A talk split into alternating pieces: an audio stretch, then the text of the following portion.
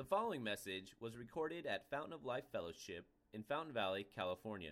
For more information, please go to www.folfcrc.com.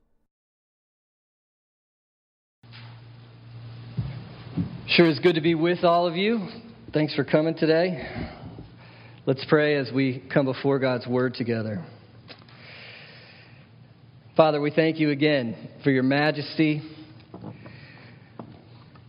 your righteousness, your kindness to us. That you, uh, you adopt us as your children. Lord, we want to hear from you.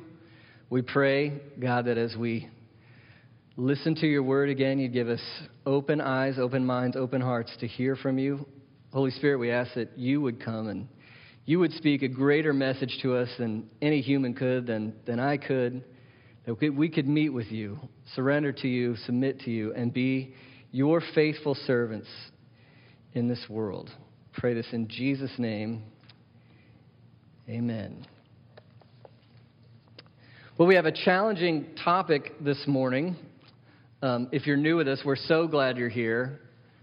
And I realize this may be like a kind of a bombshell experience if this is your first Sunday at church. Um, but we want to have integrity as Christians when it comes to responding to homosexuality. And again, obviously, this week we're reminded what a massive, hot topic this is culturally.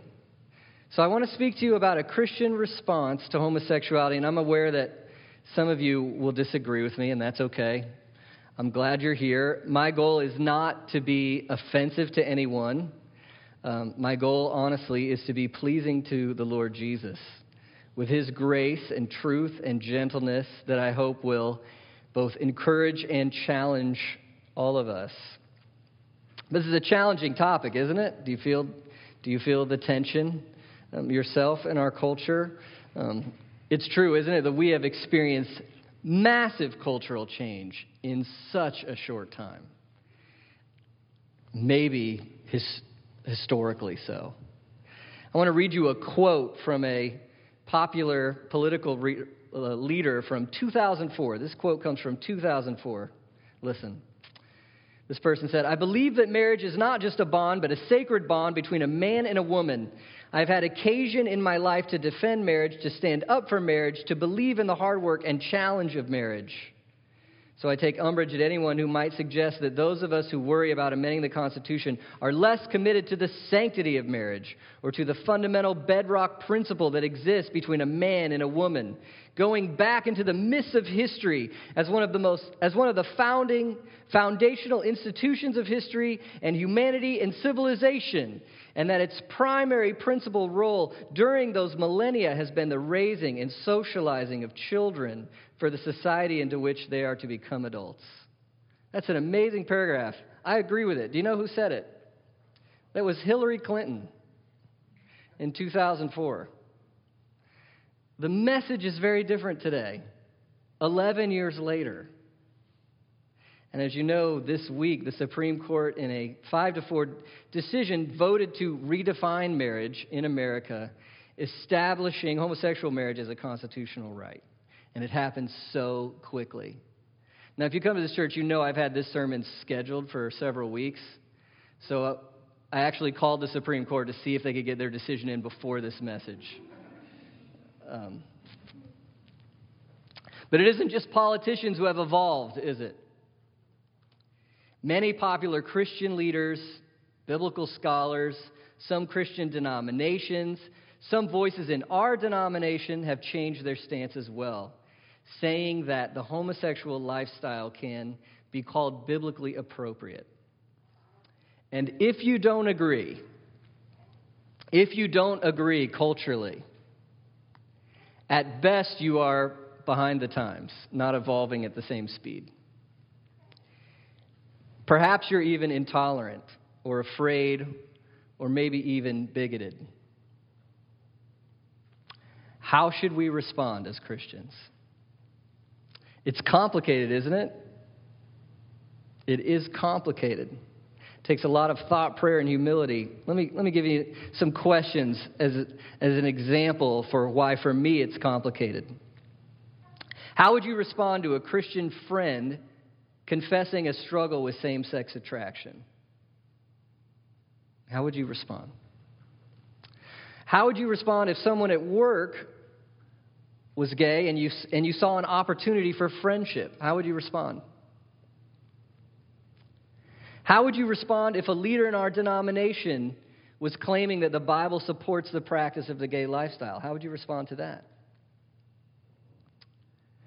How would you respond in a political conversation about the definition of marriage and what that should be like in a country like ours? That's almost a, another separate entire conversation. How would you respond to your child coming out as gay?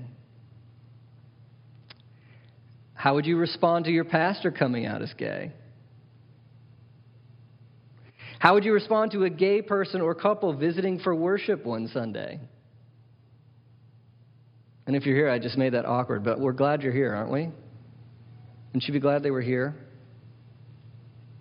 How would you respond? I hope your answer right now would at least be differently.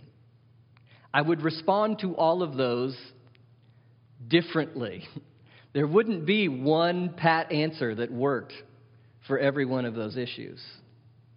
So you have to think through many different things. Now, obviously, it might be fun one day to walk through a response to all those situations. It's not what I'm trying to do this morning.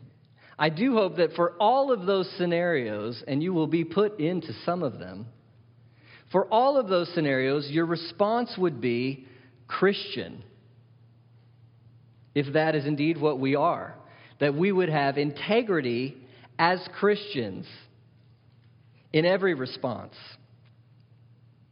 So here's the big question What does it mean to be Christian? You can't just put a bumper sticker or a fish on something and call it Christian, right? I know many of you have converted cars. But that doesn't make something Christian. And here maybe I get controversial, but I don't think you can just say love either. Isn't love more than just acceptance? Doesn't love involve doing what's best for someone else? Well, then you'll have to ask the question what's best? Well, that's going to take into account your, your view of God and humanity. That's complicated. What is best? I can say this the person who has loved me the most has confronted me the most. The person who has loved me the most has demanded the most from me that I did not want to give. And of course, I'm thinking of Jesus. He loves me just as I am. And he is nearly ruthless in not leaving me that way. So we're going to work today from uh, a passage from 1 Corinthians. We've been studying through this letter. we see, we saw this passage a couple weeks ago. We remember that Corinth was a very difficult culture in which to be a Christian. And the church here was a small minority facing many pressures. And yet we've seen Paul continually calling them to integrity as Christians. He continually says to them in every situation, be who you are in Christ. And personally, I feel that that's part of what God is doing for the church here in our day. It's a test of our integrity in so many levels. Do we really believe what we say we believe? How about this? Will we really say we believe what we say we believe? Will we live as we are called to live, even if it has more of a cost? Integrity. I want to point out four kind of Christian pillars from this text Christian basics. These are some things that make us Christian. Number one, Paul talks about the kingdom of God, doesn't he? The kingdom of God is in the conversation. We want to inherit it. Kingdom, number one. Number two, sin is an issue in this passage, isn't it?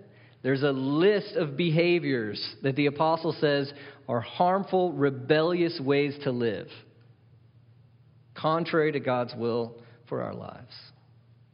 Kingdom sin. Third, gospel. After that list of sins to avoid, Paul gives the ultimate hope for identity, for satisfaction, for joy, for purpose. The good news, right? Available to all people. And four is calling. How should we live? How should we live? And it's not directly mentioned in this letter, it's definitely inferred, and it's really the point of the whole letter. Live as Christians, our calling. So, those four things kingdom, sin, gospel, calling. Christian basics in my mind. Number one, kingdom. It's good to remember. Let's remember who we're worshiping this morning. Our God is King. Our God is King. He's not a neighborhood king or just king of churches. He's king of the universe. Always has been. He's holy. He's set apart. That means there's no one like him. He's different. He is triune, Father, Spirit, Son, in perfect unity, joy, and fellowship. And He's eternally sufficient. He's never once needed anything, and He never will. He's always been. He always will be. He reigns over all things. He's all powerful. He's all knowing. He's pure goodness. He is justice. He is beauty. I love this God. He's holy, He's King. And He has revealed Himself to us, hasn't He? By His Spirit through His Word. We could never find or corral God or discover Him or create Him on our own. No, He has to come to us, doesn't He? And He has throughout history, He has through His Word. It's Christian to believe, isn't it, that the 66 books of the Bible reveal God's deeds, His character, His purposes, His ways. His Word reveals us. It reveals our dignity. It reveals our need. It reveals our purpose. It reveals our future. This holy God is King, and He's revealed Himself to us. Best of all, He's revealed Himself to us through His Son, the ultimate Word of God the Lord Jesus, the Son of God, took on flesh to bring us to the Father. He lived, He taught, He healed, He died, He rose, He reigns. Our God is King, King of the universe, He's King of history. And He's told us the true story. He told us what life is all about, where it started, where it's going. As a Reformed people, you may have noticed, have you ever noticed our incredibly long name? Fountain of Life Fellowship Christian Reformed Church. That reformed part is a certain way of looking at scriptures. We know the story, we know the, the chapters of history. What's the first one? Creation. Then the fall. Then redemption. Then restoration. This is the true story of the world. And we know God is king. He's writing the story, He's over the story. He was over creation. He's the creator. Don't you believe all of life and every good thing is from Him? He's holy. Out of the overflow of His goodness, He made everything and He called it good. And He made humans, Adam and Eve, in His image to be satisfied in all He is, to represent Him in the world. This informs how we should respond. For one thing, every single human being is made in the image of God. And that includes those who would identify as homosexual. It includes those who struggle with any sort of sin.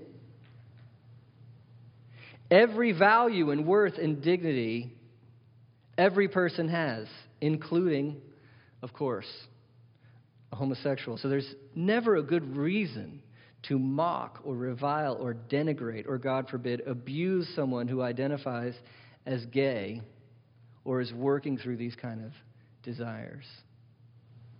Can I be southern and ask for an amen? Okay? They're made in the image of God. That is Christian to believe that. It is unchristian to deny the image of God in another human being. God, as creator, also reminds us that God made sexuality according to his purposes for his reasons.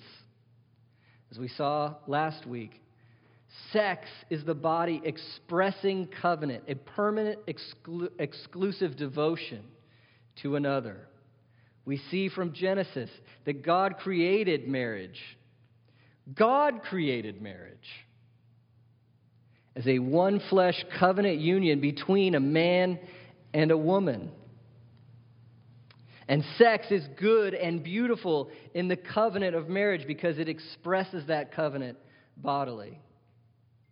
This is good for society, it's good for children. It glorifies the gospel, God's covenant with us in Christ. That's Christian. Our God is king. What does this mean? It means we don't invent ourselves. It means we don't name ourselves. We don't rely on ourselves. We receive from him. We know our purpose. We know our design because the God who has made us has told us. God is king. Maybe some of you were intimidated by the five out of nine in black robes who made a pronunciation last Friday. God is still king. The nations of the world have always been coming up with their claims and inventions.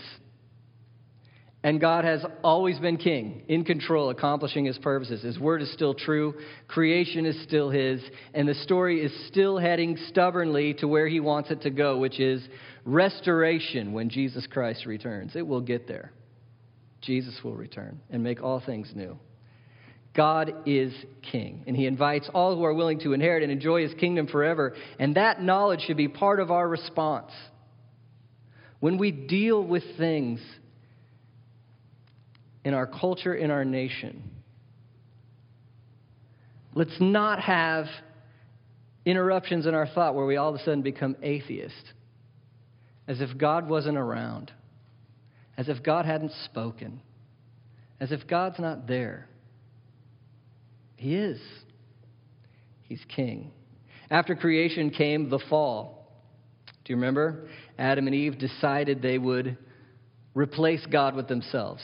They would be the authority. They would name and define themselves. They would define right and wrong apart from God and His Word. They would seek to be satisfied in something other than God. I want to ask you right now can you relate to that process? Can you relate? Sometimes I think of the unforgivable sin. Or maybe the ultimate sin. What's the ultimate sin? The foundational sin. This is the sin, right? Replacing God. I'll be, the, I'll be the authority. Denying his goodness, his supremacy, I'll take your place. Now, if we're thinking Christianly, who has, who has done that? I have done that. You have done that. And this rebellion that we have all participated in, what has it brought? Death, brokenness of every imaginable kind psychological death, relational death, cosmic death in the earth, physical death, spiritual death. Now Here's where I think we need to be clear. Part of our response with integrity would be that the clear biblical message is that one of the results of the fall is homosexual practice. Bible says it clearly, it's in our text today. One of the behaviors that is not allowed by God is homosexual practice. Now, that's really up for debate today in our day, isn't it? I'm hearing a lot recently like this Jesus never said anything about homosexuality. He said to love one another. Have you heard that one? Have you said it? There was a very popular example of this kind of thinking in our president's response to this kind of a conversation. He said once to people who had a biblical problem with the support of the gay lifestyle, he said that he would refer those people to the Sermon on the Mount, which is to him more central to his faith, than an obscure passage in Romans. Let's just dial down the, the passion level and think for a moment. If you're familiar with Scripture, are you content with that kind of thinking? What do you think about calling Romans chapter 1 obscure within a biblical worldview? Or within even like integrity in reading Romans? Romans 1 is pivotal to Paul's argument in probably the most foundational letter in the New Testament. Hard to call it obscure. Dr. Rosaria Butterfield was a lesbian feminist activist and professor at Syracuse University. Um, and she converted and became a Christian. And she says Romans 1 had a massive role in changing her life. And it raises the question are, what do we do if can we can we say parts of the Bible are obscure and then and then uh, emphasize others? A grain of truth, right? I don't preach from Leviticus most of the time, although we could. It's God's word. But could, is the clothing on the priest's robes what we emphasize at Fountain of Life? We might be like, well, that's kind of obscure. But is it still true? Is it God's word? Yes, and, and what does it teach us about?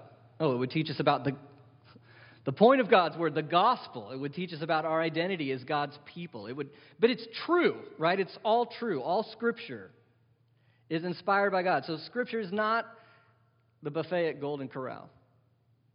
I'll have the bacon, I'll skip the, the uh, broccoli.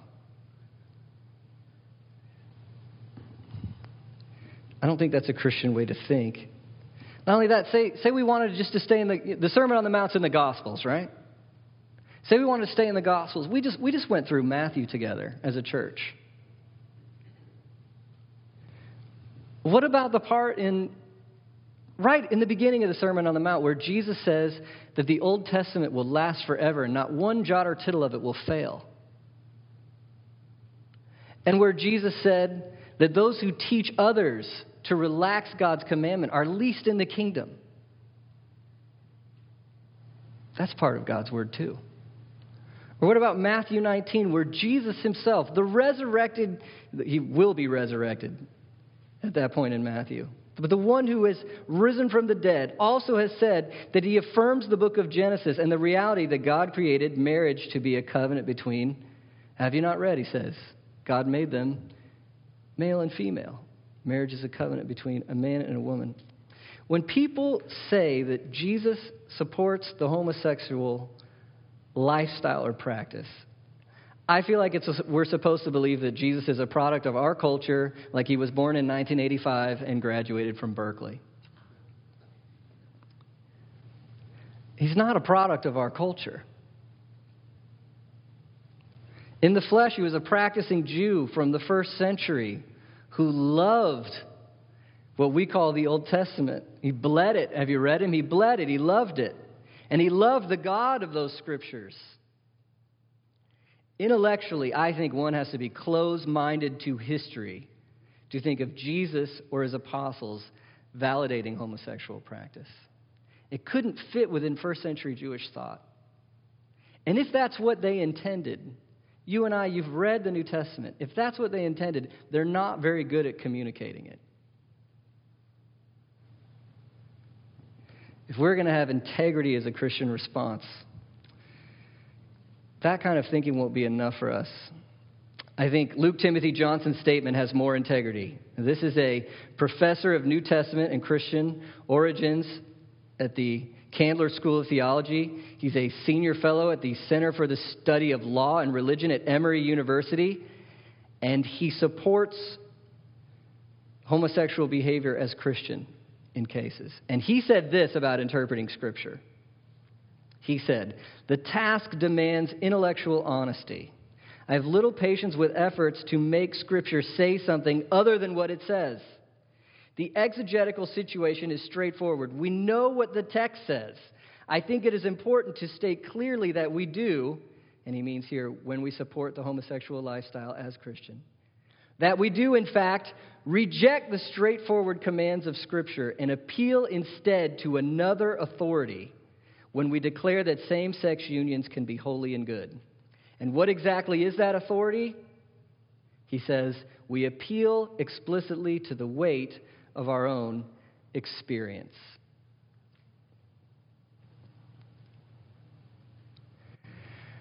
What do you do when it's experience or the pressures of culture or even someone you have a close friendship with versus the authority of Scripture?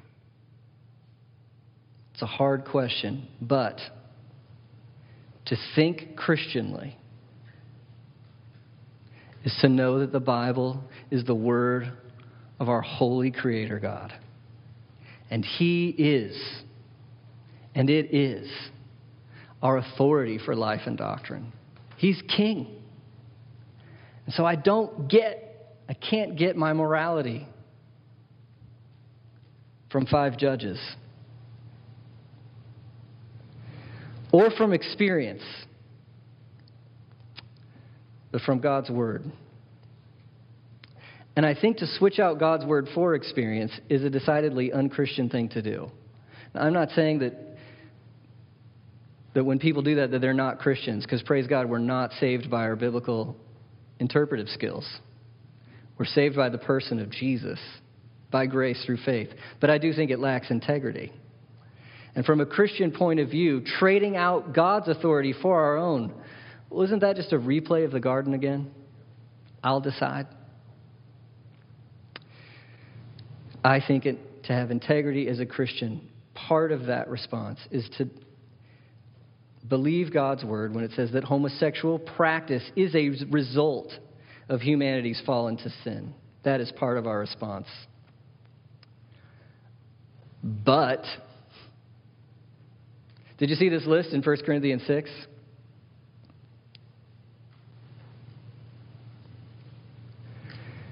Haven't we grown up in a Christian society where it feels like the only thing in that list is homosexual practice? Sometimes we hear homosexuality talked about as if it is the unforgivable sin. Becomes us versus them. They are the bad people, the unclean, untouchable, unreachable, unvaluable. And we, many cases, Christians have been known for mocking, for anger, for antagonism. We've seen the pictures of the sandwich board saying wrongly, in the wrong manner, fault, uh, falsely. God hates gays. As if Jesus said, Love heterosexuals as yourself. Or love your enemies unless they are gay. Do you believe in a gospel of heterosexuality? Be straight and be saved. I'm going to go out on a limb here and say it's safe to say that a very large majority of the people in hell will have identified as heterosexual. If we are going to have integrity as Christians, we can't just look at one thing on this list. We have to be humbled by everything on this list. And this is where I think we, and now I speak of we, I'm, I'm talking generally, stereotypically, we, the church of the West, we. Don't you feel like we have played our own golden corral with the scriptures? Yes, homosexual practice is in here. What else is in this list? Heterosexual sin is in this list. How dare we mark one group as unforgivable while we rationalize our own sin away? How dare we be hypocrites who decry homosexuality while looking at porn and sleeping with our girlfriends? The world looks at us and says, Really? And they have a good point. Check your integrity. But we don't just want to obsess about sexual sin. What else is in this list? The greedy. Oh my goodness. Don't mention that in America. constantly wanting, needing more of the stuff of this world, greedy for entertainment, for comfort, for leisure, as if this world was all there was to live for, coveting what others have in this life. Same list. Revilers are on this list. Do you know what reviling is? It's the way you talk. It's an attitude of self righteousness and criticism and cutting and slander. The way you talk is in the same list as homosexual practice. Reviling. How ironic is it that we could read this list and revile homosexuals with self righteousness? Don't be deceived, Paul says. You can't stubbornly practice any of these things and inherit the kingdom. The truth is, we have all fallen into sin, and each sin is serious rebellion against a holy God. So, a massive part of our response in this day and age is being honest and repentant regarding our own sin. And we're realizing here as we think of the biblical story, creation, fall, I have so much in common with a homosexual or anyone who struggles with same sex attraction. I am made in the image of God. I have fallen into sin and rebellion and idolatry, and I desperately need Jesus creation, fall, redemption. Look at this amazing verse, verse 11. This list, we've all committed something in that list. And such, Paul says, were some of you. Something happens that totally changes who you are. Something happens to where you are no longer defined by what you've done or even what you desire. You are defined by the person and the work of someone else by grace through faith. We forget that Jesus wants to buy people back and restore them to a relationship with the Holy God who made them for himself. Let's make it personal. Jesus wants to buy you back and restore you to a relationship with the holy God who made you for himself. And no sin or inclination or past or experience can endure what Jesus did. What he's, di- what he's done is enough. Look, but you were washed. When you trust Christ, all who call in the name of the Lord, all you need is a Jesus, I need you. I can't, I can't, I'm not, I need you. When you trust Christ, you were washed. Washed clean, the mark, the shame, the stigma, the guilt, the rejection taken away. When you trusted Christ, you were sanctified. That means you were made holy. You're set apart as precious to a holy God, belonging to Him, loved by Him. You were justified.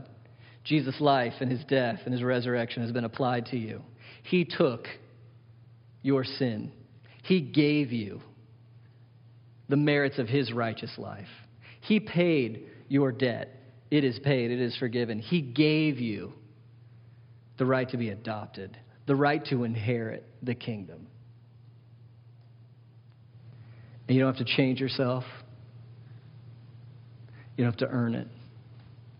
You have to look to the one who did it all for you completely, perfectly. Romans 8:34 is true for anyone in the world who trusts in Jesus. Who is to condemn, Paul says.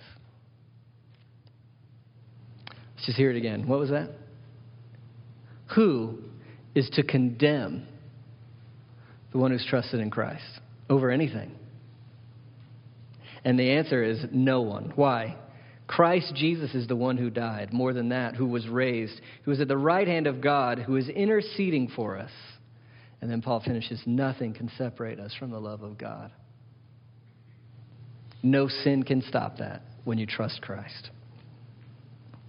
So Jesus is the answer to the sin problem. He is the redemption. He buys us back, which means that, listen, the world thinks Christianity is following rules. Is that what this is?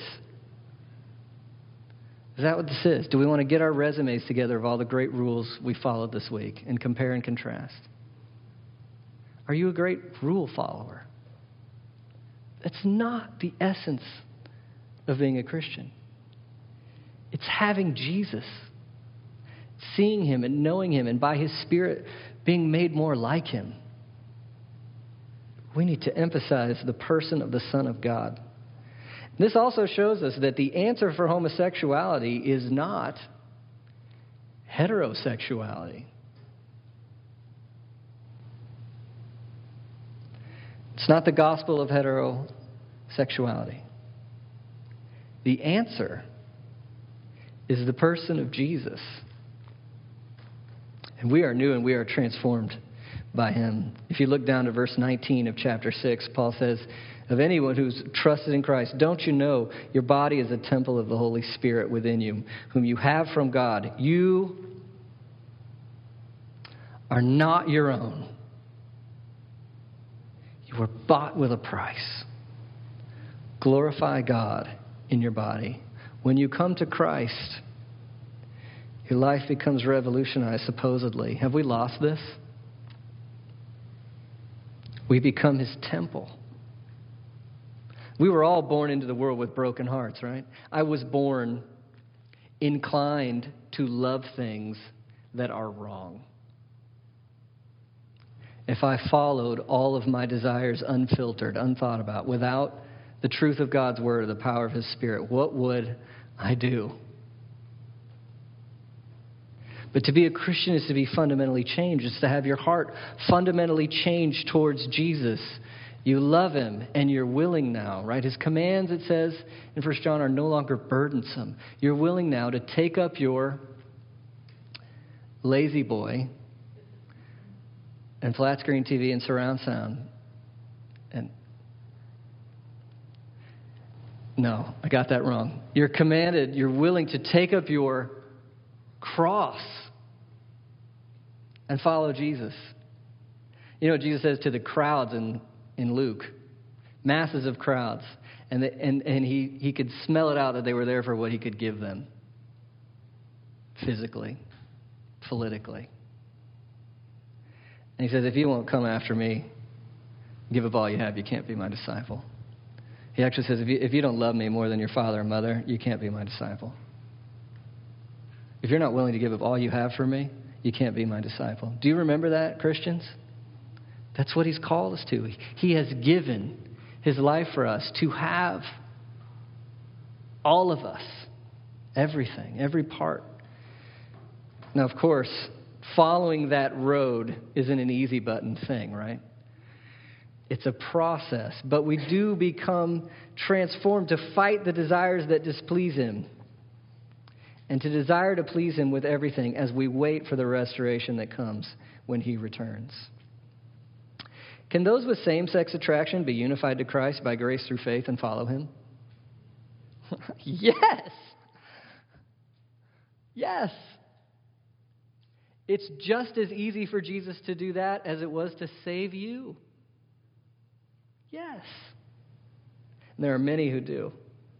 I remember hearing from a man named Ron Citlau. He's written a, a good book on the matter. He was promiscuously homosexual all throughout his teens. His story is amazing, amazing the transformation Jesus worked in his life. It wasn't easy, it wasn't instant. He's different. He's so different. In his case, he's now a husband, a father, a pastor, a writer. In his case. Maybe you've read Washed and Waiting by Wesley Hill. He's a Christian. He grew up in the church. He has homosexual desire very strongly, and that has not gone away.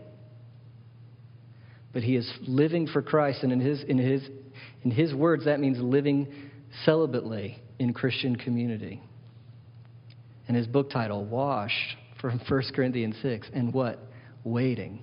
Waiting for the restoration that comes with Christ. Creation, fall, redemption in the gospel, restoration. These things inform a Christian response that has integrity.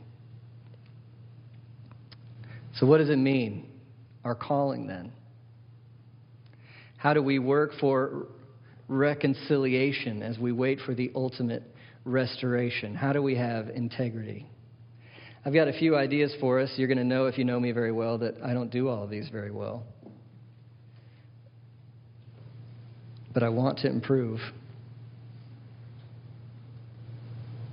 To respond with integrity is mean, means to have integrity regarding the gospel.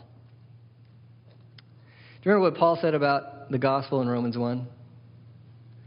I am not ashamed of the gospel. Easy if you were on Facebook yesterday to be a little sheepish about the gospel. Are you ashamed?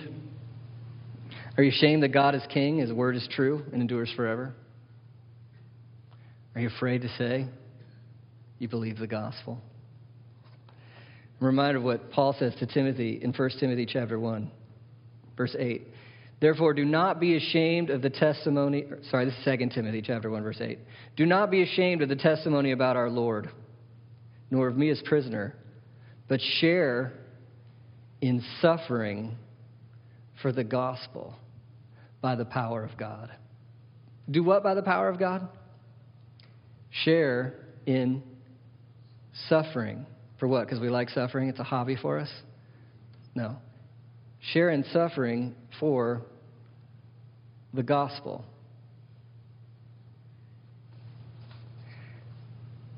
The gospel has sin in it that Jesus died for. Do you love the gospel? Are you willing to suffer for it? Are you willing to believe it?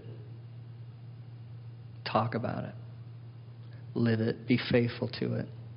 Do you love Scripture? Do you love it? Do you know it? Will you share it thoughtfully, winsomely? Do you think it's true and good for people? Deuteronomy, God says, These commandments are life.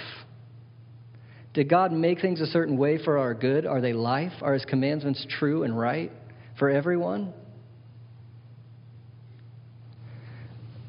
Let's not just be jellyfish floating on the currents of pop culture. Let's work harder than that. Integrity regarding the gospel, who Jesus is, what he's done, his word. Second, we need integrity regarding our own lifestyles, don't we? What's the old phrase? Love the sinner, hate the sin. Can we adjust that, tweak it just a little bit? Love the sinner and genuinely hate your own sin. Can we start there? Hate your own sin. Get the log out. Get the splinters out. Asking, where do I need to repent? Where is my integrity off? We don't do this in condemnation, right? We need the gospel too. Self righteous church goers, you're not self righteous. I am sometimes. I need the gospel too. I'm loved, I'm accepted based on Jesus and, and what he's done for me.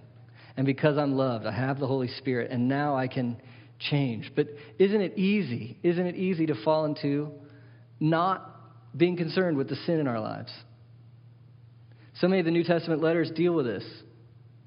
Romans 6, can, can we just go on sinning so that grace may increase? Why do you think Paul has to write that chapter? Because it's easy for us when we hear of grace to be like, ah, oh, don't sweat the sin. Right? It's easy for me. What's Paul's answer to that question? Oh, can we just go on sinning so that grace may increase? In Greek, it's like, hell no. Me genoito, no way, Jose, however you want to. Definitely not. It's strong. No. I, I feel pressed to look in more at my own integrity. Am I wanting to please a holy God every day, all the time? And listen, if you, if you read any of the uh, minority report from the Supreme Court justices, three of them said they were deeply concerned about the future of religious liberty. I don't know what that'll be or not. But it may become harder and harder to be a Christian. Okay? It may. It may have a cost. That's actually normal for history. If that's true, are you ready? Are you ready to suffer a little bit for the gospel? What if somebody asks your opinion? You tell them what you think the Bible says, and, and you're ostracized. There's people who've lost their jobs over saying they don't agree with the pop culture thing right now. There's, there's questions. Are schools going to lose their tax exempt status? There, there may be a cost. Are you, re- are you ready? You know, there, there was some uh, research that came out lately that's saying that Christianity was shrinking in our, country, in our country. A lot of thinkers looked at that data and said, no, no, it's not Christianity that's shrinking, it's nominal Christianity that's shrinking. So, in other words, the sort of Christians aren't interested in being sort of Christians anymore. Now, that makes sense with a cultural change because it becomes uncomfortable becomes difficult. It, becomes not the assumption. And so if you're not in all the way, you'll, you'll be out because it'll be hard to be in. But the way they determine, uh, as looking at the data, evangelical Christians, that's not shrinking. Those who believe the Bible, trust Jesus, invested in church.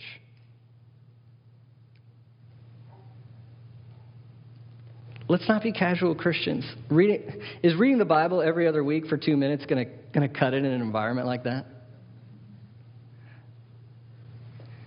Is hitting a service every once in a while going to be enough to keep you? Integrity regarding our lifestyle. What about integrity regarding friendships? I'm going to say something really radical here. Don't throw your Bibles at me. It's not a denial of the gospel to be close friends with unbelievers or homosexuals. What? Be holy as I am holy. Yet Jesus didn't say, Be holy as I am holy, as he stayed in heaven, sitting on his throne, hiding from sinners. He came and ate with them. It's hard, isn't it? Just humanly speaking, to be a friend with somebody who strongly disagrees with you on anything. Don't you have the relative you're like, can't talk to them about politics? Just can't. It's uncomfortable. There's people I love, and it's like, eh, just don't even bring that up. Because we have such a hard time disagreeing and still being nice. It's hard. It's hard for anyone. It's really hard to do that. But can and should we anyway? Yeah. Let's get our own egos out of the game. There's a, there's a line in a U2 song that says, Stop walking God across, across the road like a little old lady. I got to protect God. What if people say mean things about him? You might cry. No, he's cool. He's good. Psalm 2 The nations rage, the Lord laughs. He's all right. You don't have to protect him. He's good. He's fine. He's holy. He's king. You can love and know people who believe very different things than you. In fact, we probably should. Let's make it stronger. We should. It's so easy, isn't it? It's easy for me. This is my job to know and hang out with Christians all the time. Are you going to pray and ask God that He will give you friendships that you can invest with with people who do not know the Lord and who, and, and, with, and who may be identified as homosexuals? Will you pray for that with me? I'm going to be praying for that. Friendship. Uh, uh, if, if you think that's too much, have you lost your shock over Jesus befriending you? Oh, they're, they're sinners. Oh. But you aren't?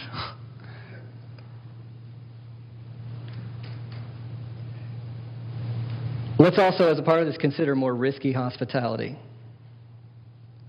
I, I do not speak on this as an expert in any way. I am told um,